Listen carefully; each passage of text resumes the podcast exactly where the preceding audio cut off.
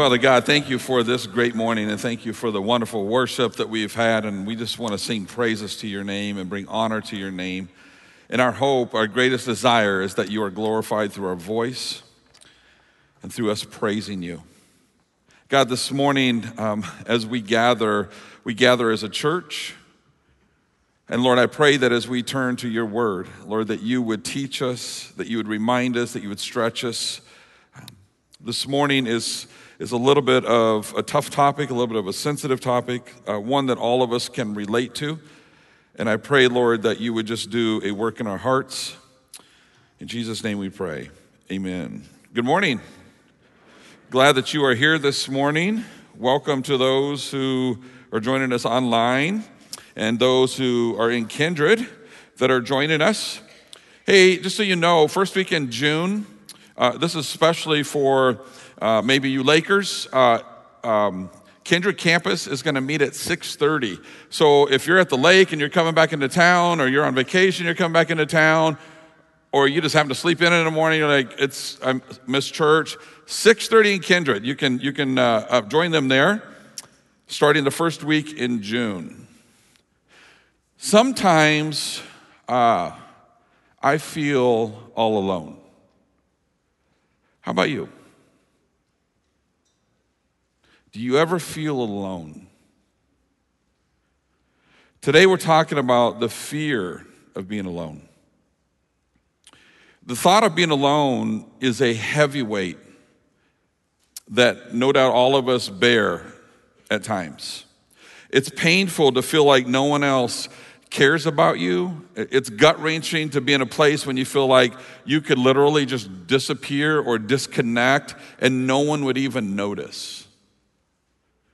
It's been said uh, by some that there's an epidemic of loneliness that is critically prevalent in our society today. Not that loneliness is anything new, but that we have adopted behaviors and we've adopted maybe new practices in our lives that have caused loneliness to be greatly magnified and intensified. This past year, every person in one way or another Uh, was impacted by COVID-19 pandemic. And for many, the pandemic did not, maybe it didn't affect you physically, but, but it forced isolation and this quarantine allowed for an epidemic of loneliness. And the pandemic acted as a great reminder for many what they were already maybe possibly experiencing, but had not been able to, to suppress until the pain was unbearable. We have more ways to stay connected today, connected to people than ever before, especially through technology, especially through social media. Yet more people today feel a greater disconnection than ever before. Social media, Facebook, Twitter, Instagram, TikTok, I'm sure I missed about six of them, but has opened the door for people to be connected, more connected than any other time in history. Americans estimate to spend eight to nine hours per day before a glowing screen of some sort. There's a lot of study going on right now centered around what all this is doing to us. And one thing that is glaring in all of the research is that we are becoming an increasingly lonely people. Electronic connection is at an all time high, while personal connection is at an all time low. What is now being discovered is that in some ways it is having this adverse effect on us. People read posts, People page through pictures of, of people and, and they're trying to stay connected. And, and, they walk away, maybe on Facebook, after looking at all these posts and pictures, they walk away feeling envy and, and jealousy and misery and being unsuccessful and, and honestly, even more lonely than before. Social media has piled on us what many already felt deep inside. It has caused our feelings, in some cases, to be affirmed. And some of those feelings are I really am alone. Nobody does, nobody cares about me. I've been forgotten. I'm not that important. Everyone else is liked. For the past several weeks, we have been in this series entitled, What Are You Afraid of? And today, I'm concluding this series by talking about disconnection or the fear of being alone. At this time, I would like to invite to the stage my wife, Lori. She'll be, there she is, coming out. This is my wife, Lori, of 34 years, nine months, and eight days today.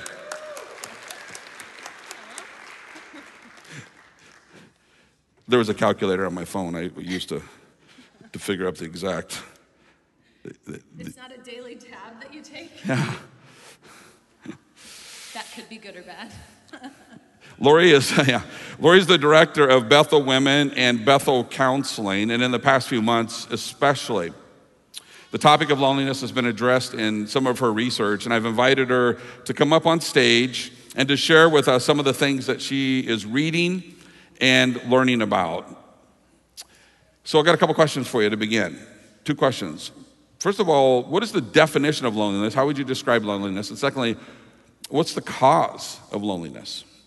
Yeah, so pre COVID, there's just so much research out there on loneliness, and so just staggering to imagine what it might be today. Loneliness is something we all can, you know, connect with at a certain level, and then there's a place that's really um, seriously detrimental to us.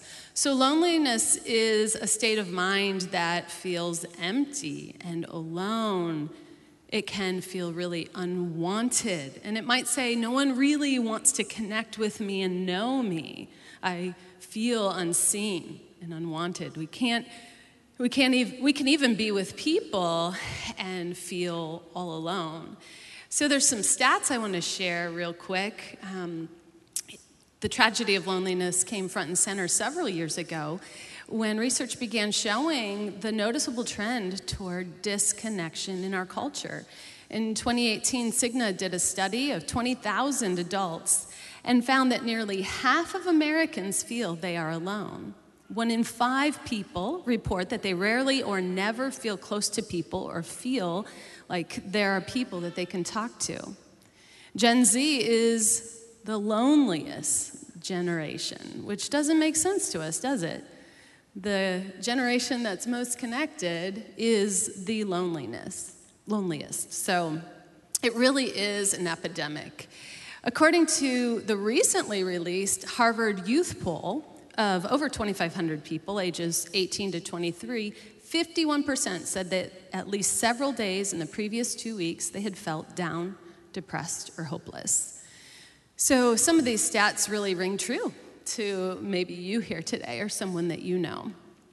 Because we're created for deep connection with God and with others. I mean, Genesis 2:18 says it's not good that the man should be alone. I mean, Adam was in this perfect pre-sin state with God, and something wasn't good. Um, that's kind of confusing to us, but we were created for connection. And so when this helpmate was made for Adam, it was better. It was very good. Adam was created with a deep need for connection with God and with other human beings, and so were we. And so, what causes loneliness then?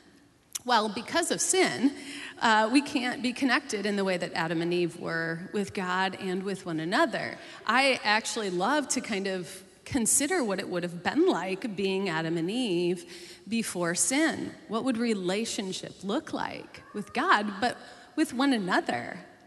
Uh, wouldn't that be amazing? So, our first alert to being lonely typically is ourself, right? It's found in what we experience personally. We're, we're self protecting people, and when we feel discomfort, we go into protection mode.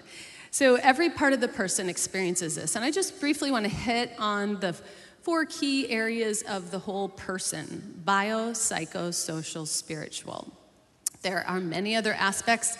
And one tragedy, okay, that's a little strong of a word, but one concern with talking about loneliness in just a few minutes is there's just, you know, you're just getting a little sneak peek and there's just so much more. So, biological, bio.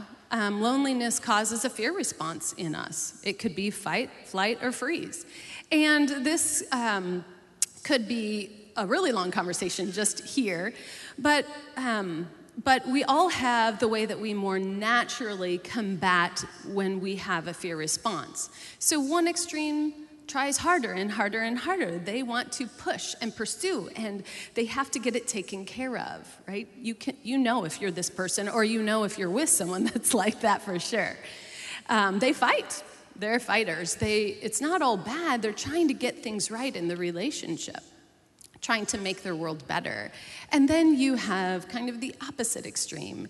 And um, they're not pushy, they um, don't seem quite as crazy, even though those people aren't either. Uh, we're trying to survive in this. But um, we really get triggered over on this side, the more flight side. And these people shut down. They get scared and they try to avoid at any cost. So that response is automatic in us. The fight, flight, freeze is automatic. Our bodies feel it strongly, very strongly. It wreaks havoc in us because we were created to connect with one another and we're left disconnected, not getting what we most deeply long for, legitimately. So, bio, psycho, psychological, what we think about um, or more deeply believe to be true um, not just about our situation, but more deeply believe about who we are. It impacts us greatly. Um, and not just who we are, but how who God is, how we relate with other people, and how we fit in those places. So, two extremes here would be that we shame and blame people um, and God. I could go into a lot more detail, or we do the same for ourselves. So this ends in us confirming some of those statements that you gave earlier that have probably plagued us our whole life, but maybe we're just now potentially able to uncover. Things like, I'm not loved, I'm not enough, I don't matter, I'm, I'm not really safe in this world. So I just can't emphasize this enough how the beliefs about ourselves um, can't just be changed because you can go to a lot of books today that will help you change, you know, put into practice some really good phrases, you know, make sure that you change your thinking. Now, this it's not a bad thing necessarily. It's just not sufficient because in a lot of cases we're lying to ourselves and we don't change things when we lie to ourselves. We have to be able to be changed by the truth. And where do we find the truth? The truth is what sets us free. The truth of what God says about who we are. So, yeah, I have to go on, but I could stand there a lot longer. So, biopsychosocial or relational, how we are actually interacting with people. So, if we didn't grow up in a, in a household where there was real connection and intimacy, um, where there you know, was this concerted effort to be met on an emotional level, um, to grow emotionally, to develop, how could we possibly know how to connect with other people? So it's not a shame thing at all, but we, um, in living out life, um, need to know how to self regulate and regulate with God and re- co regulate, regulate with other people we help one another in this place to be safe, to be loved. And in do- so doing, then we actually get to connect. So, this, this is an incredible and significant um, challenge for us um, to be in deep relationship. Um, so, we may do shallow relationship, you know, hanging out with people, doing things with people pretty well, but we may miss out on the deeper connection so um, we must get to the place where we know we're loved, know we're valued, know we're secure. And, you know, we, we go into then the spiritual connection because truly we can't find that in a person or people in this world completely. We just can't. We're all human. So I'm just going to touch on the spiritual perspective because you're going to be um, touching on this and expounding, but this is beyond important.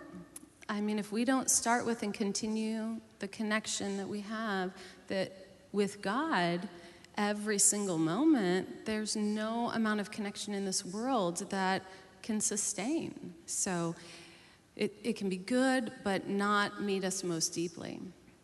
And so we can't just extract out one little piece. We're a whole person, and we all, every piece impacts the other. Um, so God created us for oneness with Himself, and He offers it through Jesus. Um, and so I just want to touch briefly you know, He is the only one to meet our needs in every single situation, physically, emotionally, and He connects us with people. But He does it in such a different and profound way. You know, He says things like, die to self and find everything in Him. You know, consider others better. So less is more, and I go, I to go up, I have to go down, and it's this profound mystery. When when I don't consider myself I find that real fulfillment and joy and peace is found deeply in Christ. Um, so, our relationship with God, um, to be honest, conversational, to be real, to allow Him in, to know Him, and to be known by Him. Um, there's so many other things situational that also cause loneliness physical isolation, like stay at home orders, maybe, um, you know, moving into a new location, divorce, death, there's all kinds of things. Um, but also trauma, and I won't spend time here, but trauma significantly reduces our ability to connect deeply with people um, until we really walk the journey through healing. So, I feel like this topic is really relatable to everyone because I'm looking over the crowd and I'm thinking there's all different um, age groups, people in different seasons of life. Maybe maybe you're like, well, I'm I don't struggle with loneliness, but maybe they have a, a child who's in that Gen Z or um, the elderly and all these age groups that it's really showing up in. Take just one minute and answer this last question. Are there health risks associated with loneliness? Yeah, it's pretty incredible the research that's out there now. Um, research links everything from heart disease to Alzheimer's, inflammation, cardiovascular disease, all kinds of physiological things that happen in our body, which makes sense if you study the stress response. But all those are connected to loneliness and, and disconnection. And so, um, people who are lonely are up to 32% more likely to die early from their connected counterperson. That's a crazy so stat. Say, it, really say it one more time. So, uh, people who are lonely are up to 32% more likely to die early. There's all kinds of stats out there that show the premature death um, for people that are lonely. It's, a, it's serious, it's, it's not something we can just push away. Yeah. Thank Lori for being up here.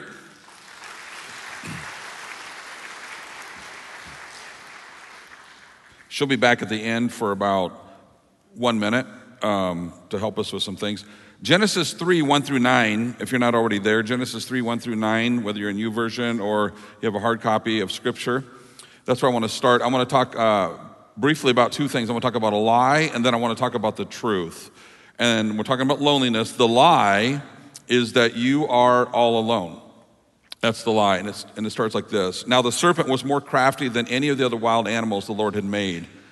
And he said to the woman, Did God really say you must not eat from any tree in the garden? The woman said to the serpent, We may eat from the trees in the garden, but God did say you must not eat from the tree that is in the middle of the garden, and you must not touch it, or you will surely die. You will not surely die, the servant said to the woman. For God knows that when you eat from it, your eyes will be open and you'll be like God, knowing good and evil. Then, verse 6 When the woman saw that the fruit of the tree was good for food and pleasing to the eye, and also desirable for gaining wisdom, she took some and ate it. She also gave some to her husband, who was with her, and he ate it. Then the eyes of both of them were open, and they realized that they were naked. So they sewed fig leaves together and made coverings for themselves. Then the man and his wife heard the sound of the Lord of God as he was walking in the garden in the cool of the day. And they hid from the Lord God among the trees of the garden. But the Lord God called out to the man, Where are you? This is where it all began. It began in the garden with Adam and Eve. And the result of Adam and Eve's sin is the source of all pain, all hurt, and all brokenness. That's where it started. The first five verses in Genesis chapter 3 point to a relationship between the fall of man and man's quest for wisdom. And so, could it be that the fall of man points not so much to a decision or, or to an act of great wickedness, but more to an act of great folly? After all, he had everything that he wanted, everything he could possibly ask for. But then all of a sudden, he wanted more. He wanted to be like God. And the evil one's crafty wisdom, because they listened to him, led them to destruction and isolation. The serpent was wise in that he knew how to create this relational divide between the creator and the created by luring the created, that's us, into believing we are not enough and we cannot be satisfied in God alone. That's what he convinced us of, resulting in isolation and loneliness. So, isolation and loneliness can often share in the same false belief that we're not good enough. No one wants to be around me, no one cares. And so the serpent's crafty wisdom accomplished exactly what he wanted to loneliness. And so we hide because we believe it's safer. We also know that the evil one wants to steal, kill, and destroy, right? When we are hiding and we're in that place of where we're feeling lonely, we're, we're extremely vulnerable for greater attack by the evil one. He plays mind games with us in that place. So Adam and Eve were living in this perfect fellowship with God and each other. They were free to be themselves and had nothing to hide from, they had nothing to run from. But because they thought they knew better, they ate the fruit from the tree, and at that moment, everything changed. Adam and Eve heard the sound of God as he was walking through the garden, and they hid from him. Never before had they ever hid from God. It says that they were afraid. They were afraid of who they had become because they were now sinners, the presence of God would shed light on their sin. And so they hid. They were afraid of being real before God. And so God calls out to them as if he didn't really know where they were. it was Adam's answer to God that explains to us why we do what we do. He said, I am afraid because I was naked and I hid. Ever since that moment, mankind has been hiding. While God is calling us to come out of hiding and to live free, hiding and loneliness go hand in hand. Even in the midst, Lori said this, this always blows my mind when you think about this. Even in the midst of a crowd, people can be surrounded. You can be surrounded by people. You could even be enjoying yourself, or at least presenting as though you're enjoying yourself, presenting as though you're connecting with people, presenting as though you're happy, and at the same time be extremely lonely. Fast forward a few thousand years to Jesus. Jesus experienced loneliness on the cross when he was alienated from the Father bearing the sins of the world. Jesus was hanging on the cross from nine in the morning till noon in the light of the day. And it was about noon, everything changed. It went from light to darkness, covering the land. It had to be this really eerie moment. And the darkness that blanketed the land was this indicator that God was showing up to take care of sin and to punish sin. Just as the Old Testament said that he would, God's wrath instead was falling on Jesus. And the physical pain that Jesus endured is unfathomable. A physical pain that words cannot express. And just as the three hours of darkness was nearing its end, he broke the silence. He broke the silence of the pain and cried out to his father, and he said, My God, my God, why have you forsaken me? Was it the physical pain that made him cry out to the Father? Maybe just a little bit, but it was probably the spiritual pain, the fact that he took upon himself all the sins of mankind. The, the, that pain was so much more gut wrenching than any physical pain. And Jesus cried out in that moment, My God, as though to, to say, Even though you are crushing me, and the weight of all of this is too much.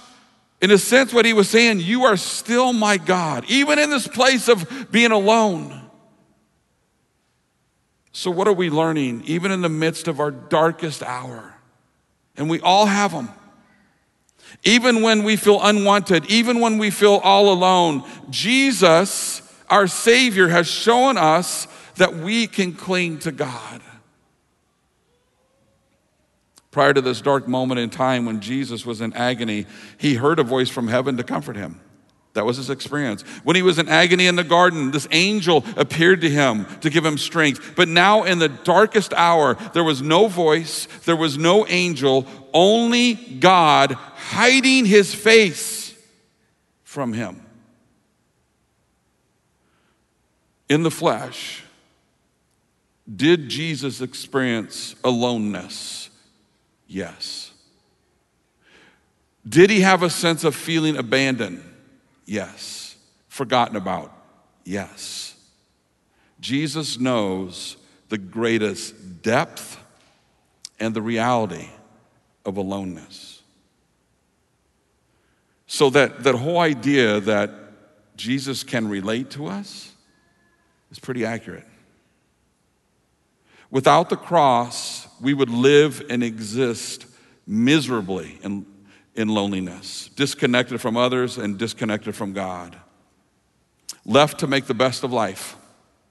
The cross settled the issue of loneliness once and for all. It gave us a way forward and out of isolation and loneliness. And the cross, it invites us to connect. The cross says this it's okay. That's what the cross says. The cross says, forgive and be forgiven. The cross invites healing. The cross says this the cross says it's safe. It's safe. Even though people may feel unsafe at times, you are always safe with me, is what the cross says. The cross promises we will never, ever be alone again. We will never be forgotten. We will never be abandoned. Secondly, I want to talk to you about the truth that you are never alone. Romans 8 38 and 39. It says this For I am convinced that neither death nor life, neither angels nor demons, neither the present or the future, nor any powers, neither height or depth, nor anything else in all creation will be able to separate us from the love of God that is in Christ Jesus our Lord. Maybe you're familiar with this passage, but this, this entire passage in Romans chapter 8 is about us living as conquerors. Conquerors over what? Over life and all the hardships and all the struggles and all the disappointments. Romans 8. After all, when would we most apt be all alone? When would you, what, the, what point in life would you feel most alone? During difficult times. It's during the trials of life when we feel that we're all alone. And in fact, loneliness can become a trial. And during those times, not only do we feel alone from other people, but sometimes we even feel alone from God. And we find ourselves in David's shoes from the Old Testament, who often cried out to God, Where are you? It says, For I am convinced. In other words, I am certain.